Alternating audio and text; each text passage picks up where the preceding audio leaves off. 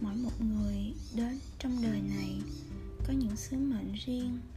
Có khi đó không phải là sứ mệnh gì lớn lao, như giải phóng dân tộc, làm người nổi tiếng, hay phát minh ra thứ gì đó ghê gớm, mà chỉ là học yêu thương, học tha thứ, học buông bỏ, học nâng đỡ, học cách hoàn thiện chính mình, hay học cách hoàn thành còn từ những cuộc đời trước nữa. Tôi vẫn tin rằng phải có đủ duyên thì ta mới có được thân xác làm người này. Có đủ duyên mới sinh ra là con của cha mẹ mình trong gia đình này. Có đủ duyên để làm người của dân tộc này, chứ không phải dân tộc khác. Mỗi người sống trên đời là có nhiệm vụ ít nhất là nhiệm vụ hoàn thành bài học cho bản thân mình. Có khi đến cuối đời, người ta mới ngộ ra nhiệm vụ của mình là gì.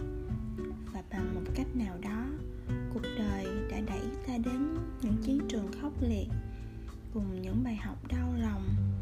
Dù gì thì người ta cũng phải học. Vì vậy, hãy học bằng một tấm lòng tiếp cận, cởi mở và thương yêu những bài học đó, dù nó có đau đớn thế nào. Tôi vẫn tin rằng không có điều gì xảy ra là chuyện vô nghĩa. Không có người nào mình gặp là vô duyên cả.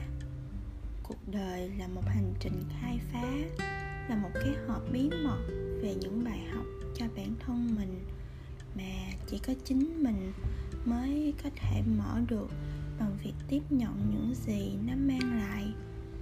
Dẫu khổ, đau, tuyệt vọng hay hạnh phúc tuyệt vời. Bởi vậy, dù điều gì đang đến, cứ thư thả mà sống.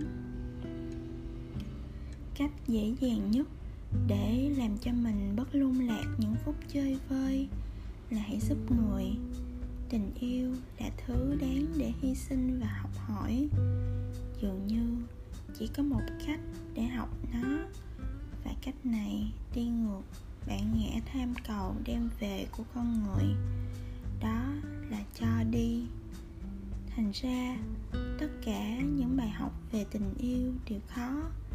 Chưa kể, không ai đi qua lại không đau khổ. Người ta khổ vì đã quá mong đợi, quá sở hữu, quá dính mắt quá hận thù học bài học này thiệt lắm đắng cay.